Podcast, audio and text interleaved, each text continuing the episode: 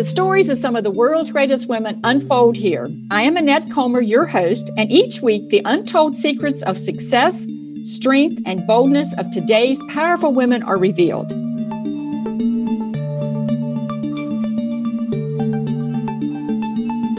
This woman knew at an early age she was a high achiever, and even at six years old, her attitude was, I will figure it out and go after what I want. Her mom was the perfect role model of what was possible for women. In college, she studied social work, law, and social policy. And while there, she fell in love with a man who would become her husband and business partner. Together, they stepped into real estate endeavors, first in developments and then into residential.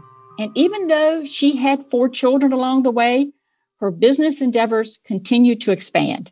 She became a pioneer as the first African American woman to oversee 19 real estate offices of a top national company. Today, she continues to be on a path to greatness as she develops her teams and enjoys incredible success. It is my pleasure to introduce you to Kimber Lovett Menkiti. Hi, Kimber. Thank you for joining me today.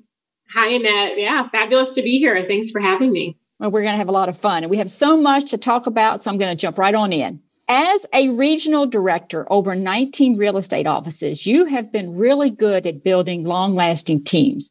So, what has been your secret formula to team success? Oh, I love that question, Annette. I think a couple of things that are really critical in sort of building fabulous teams. One is the recognition that, like, we're stronger actually together, right? As a cohort, as a collaborative. And so, looking at different team members, what are their strengths? How can you pour into them? And then creating really consistent cadences right? That the team can communicate they understand what their expectations are. I think that's a good way to both build culture camaraderie and then have people really bought into their shared success. So what would you say i'm gonna dig a little deeper on this on you. So what would you say to the leader that tends to be more of a builder than a maintainer? Because having teams stay functional requires some maintenance.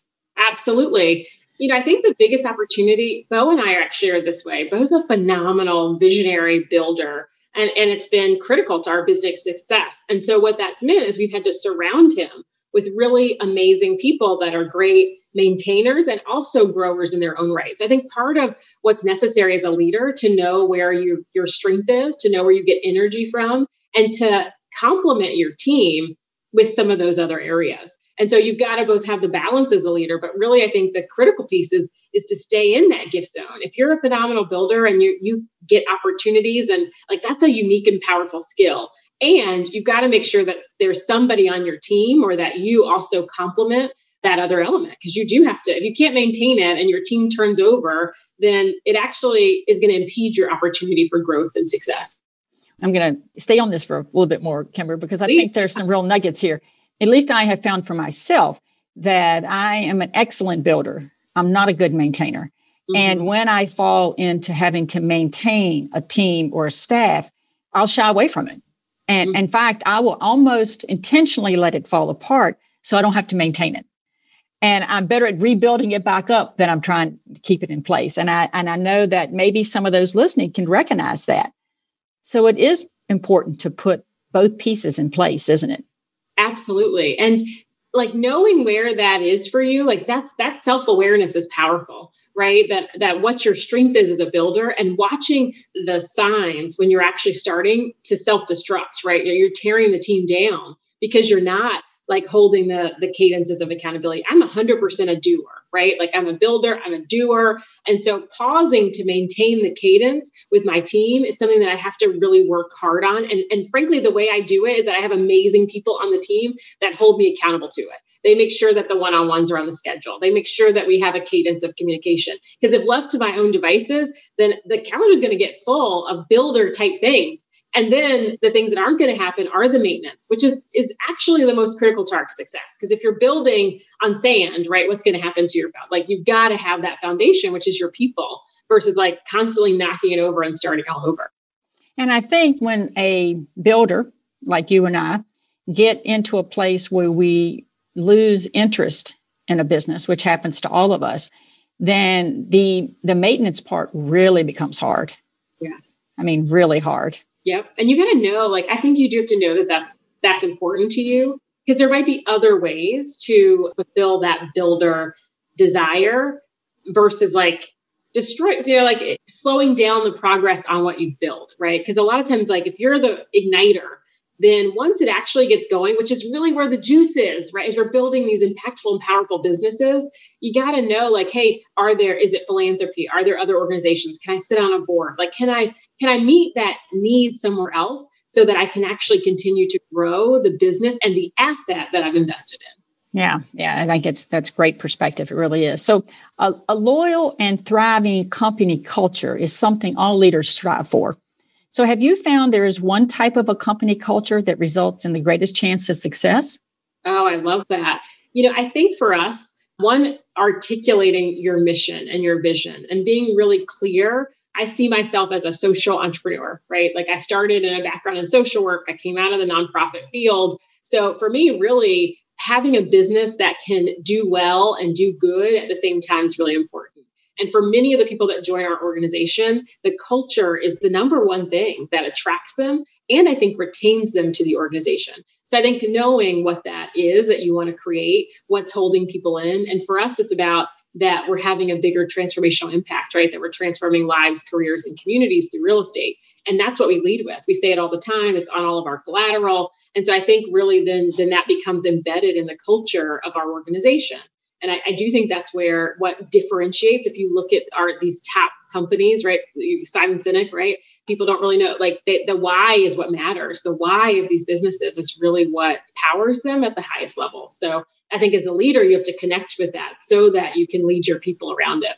So when you have that common mission that can be a tremendous bonding force, can it, in terms of helping a, a team stay together through the hard times? That's right. And engaged in the work, right? What's the impact? If I sit at the front desk, am I connected to the mission and impact that I'm having so that I know, hey, hey, this me doing this role at a high level actually has impact in the company. I think people want purpose, right? They want to feel like they're contributing at whatever role they play in your organization. Yeah, I think you're exactly right. So there is a process that you use with your teams to determine what opportunities and situations you should say no to. So, would you be willing to share this with those listening? Because I thought it was a brilliant process. Yeah, I mean, we really look at a yes, how model, right? So, what does that mean? Is really starting to say, like, okay, how can we make this happen, right? It doesn't mean that it, not everything can happen at once. So, what does it look like to get to the yes about making that decision? And who is the person that has to drive that? Because if the answer is that everything has to come back to the leader, then yeah, no, the organization's actually never going to be able to achieve at the highest level. So really looking at, okay, if this were a yes, how would we make that happen? And sometimes that actually means like you end up saying, yes, not now right and and what has to happen first and really prioritizing that so i think it's just an orientation around how you think about an opportunity and at the organizational level and in get people invested in how we could turn that no into a yes and really begin to be invested in the process. Yeah, I think that's wise. And and it's interesting how you start with a yes how approach to get to your no's. Mm-hmm. As opposed to saying, which most processes they think, well, what do we need to say no to? Yeah. And, and they really don't know what they need to say no to if they don't think about what they want to really have happen. That's right. And it's disempowering, right? To feel like you're always telling your team no. And for them, and sometimes for you as the leader. And so I think taking a yes how approach really empowers people to understand the metrics they would need to have to hit to turn that to a yes, right? And, and then it allows people to be like, okay, I got it. I've got to go back and do these three steps. And then we could go after this opportunity, or then we could invest in this additional thing. And I think it allows people to then feel like they're really part of both the decision making process and understanding the path to get where they want to go. Yeah, I love that. And I think that is a process that every leader listening can certainly use. I know I'm going to incorporate it into my company. So, so thank you for that. so often women find that they keep themselves small as opposed to going after big ideas. So, what have you found is the most common ways that we women do this? Oh, I love that. I mean, you know, I think we do. I think we really not only keep ourselves small, we talk ourselves out of opportunities. I notice um, as as now I do a lot of hiring, right? And I look at the the women whose resumes come across my desk, and often they're overqualified for a position. And then I look at the resumes of the men who come across my desk, and they're often underqualified, but they're putting their hat in the ring, right? So I think the ability to swing for the fences, like really be okay to say, like, hey, maybe I don't meet all all seven qualifications and i think i still could be a good candidate for this. So i think that that's one way in just in terms of going after opportunities. It's why i think women in leadership have an obligation to to do the tap right? When i think about my own self in this role and many of the roles that i have had other women have tapped me and said, and men, right? Hey, you should apply for this opportunity. You should consider this opportunity. And then it, all of a sudden, it, it was not even on my radar in, in many of the cases of the professional sort of different opportunities that I've had. And I think so. I think we, once you see it, like, right, once your eyes are open to it, you've got to then be committed to opening that door for other women. I, I think one of my favorite quotes is lift as you climb that as you're climbing that you've got to be committed to continuing to pull other people through that that door with you. I'm going to stay in this just for a second more because I want to challenge all of us, those listening as well as you and I, Kimber, to change from a mindset of mentoring others, change to a mindset of sponsoring others. And that's a very different uh, viewpoint. When you are mentoring, you're, you're assume that you're giving them information, but when you're sponsoring, you are doing the tapping. You are mentioning other women's names that can step into different roles of leadership. And we don't do that well. We need to do better at that, don't you think? Absolutely. And I think you have to realize what value you, when you're the sponsoree, right, bring to the table. Because I think sometimes people come forward and they say, Annette, like, will you mentor me? Will you help me? And I think realizing what does that person need that I could actually contribute? Because we all have value, right? We all bring something to the table. So I think when you, I love the idea of sponsorship. I love the idea of saying, hey, how can this be a two way relationship? What do I have that this person needs that I can contribute and what do and what do they have? And so that it really does become a much more dynamic relationship. Yeah, and I think that's such a healthier place to be. I'm I'm all over trying to change the direction of that. And so yeah. and I welcome people like you walking side by side with me for sure.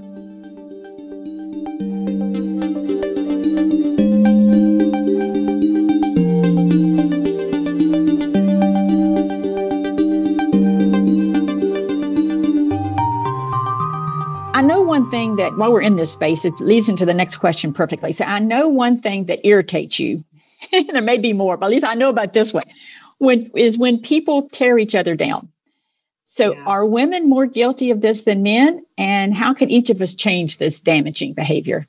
Yeah, you know, I don't know that women are professionally, maybe we are, right? Like I think that that's definitely a space where you know particularly and sometimes as business owners like part of what makes us successful is that we see problems. Like we see all the things that could go wrong and really helping to change the orientation so that we are lifting forward that we are seeing the strength that we are pulling it. So you're absolutely right. It is one of the things that i think as women like we've got an opportunity and an obligation to do for one another which is to say okay yeah, I'm seeing this as a it's it's what do they say like right fix another woman's crown without her even knowing it like that's the thing. Sometimes you are going to see something that's a challenge and that needs to be addressed, but being able to do it in private, do it in a way that's coming from a spirit of growth and support versus like hey, let me let me pull you back down. I think is nobody gets anywhere when we do that.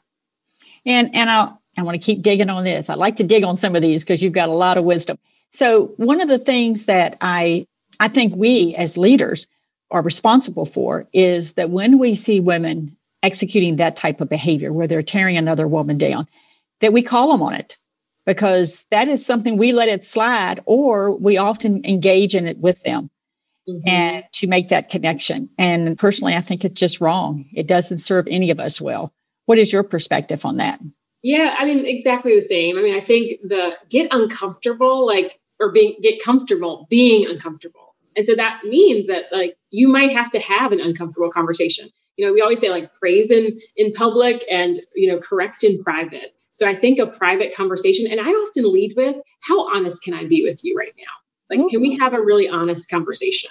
And you know, 95% of the time, 99, right? People are like, absolutely. And then it sort of sets the tone that you're getting ready to address maybe a topic that's a little uncomfortable for you and i think it sets that like it, it allows i think somebody to receive it brings the the wall down just a little bit that you can then push it in. And i think we've got to deliver it in a way that is loving. You know mo anderson who's um dear you know advisor and mentor always was called the velvet hammer right? That she could deliver hard things but she did it in a way that you know, came from a place of love, came from a place of appreciation. And so I think when it, as she led, I think one of the most dynamic women leaders that we've seen, certainly in the real estate industry, I think one of the things that's how she did it. She did it from a place of love, from upholding the culture of the organization, but also not afraid to address tough things. When women often are afraid to have the tough conversations mm-hmm. and don't see that so much with men but I definitely see it with women. We get all caught up and worrying if we're going to hurt somebody's feelings or if they're going to like us. And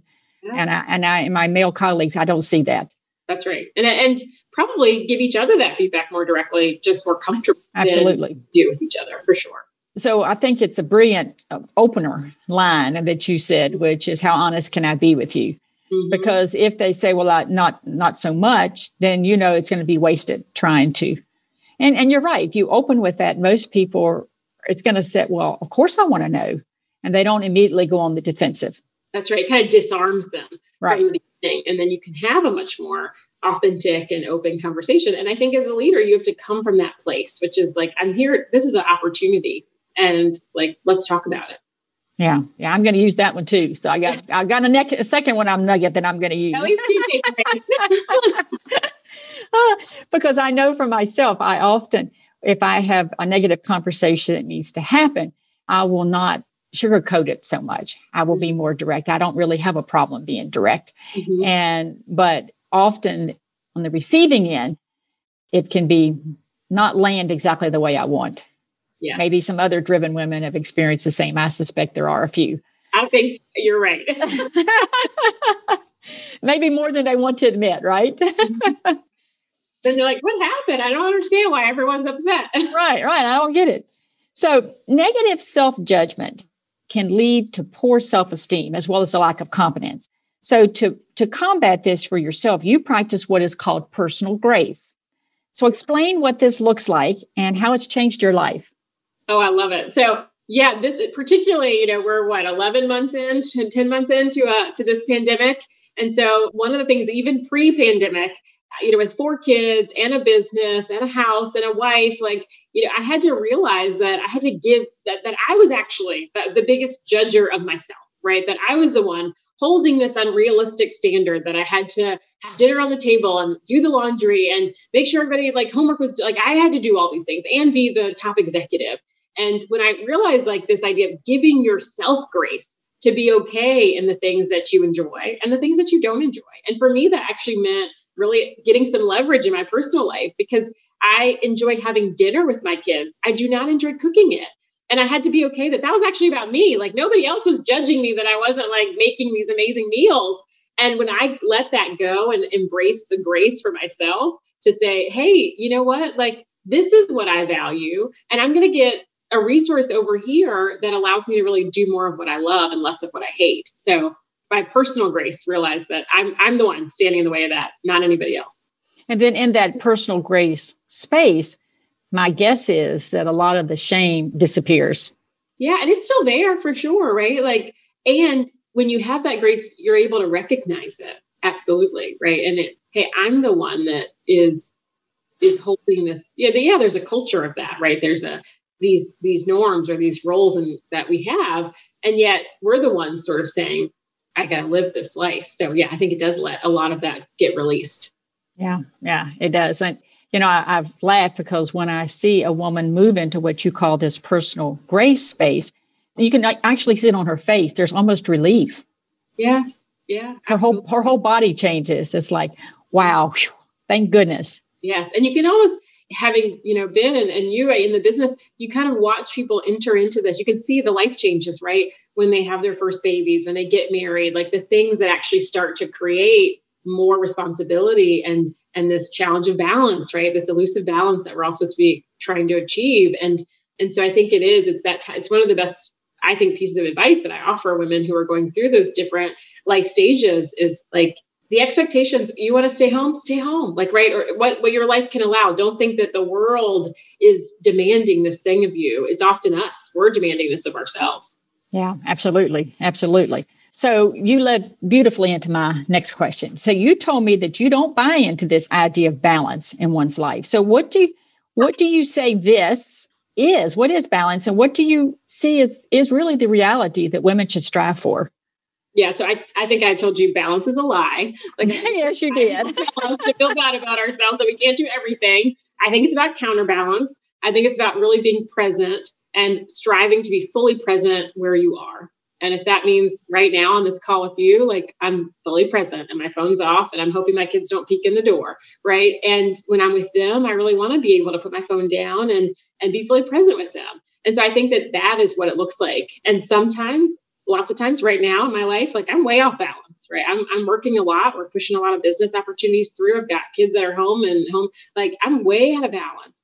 And if I feel like I'm, I'm never there, then you're kind of right. Like it's back to this grace. And so once I accepted that balance wasn't a place I was striving for, I was striving to to work as hard as I could to be really present in the moments I was in.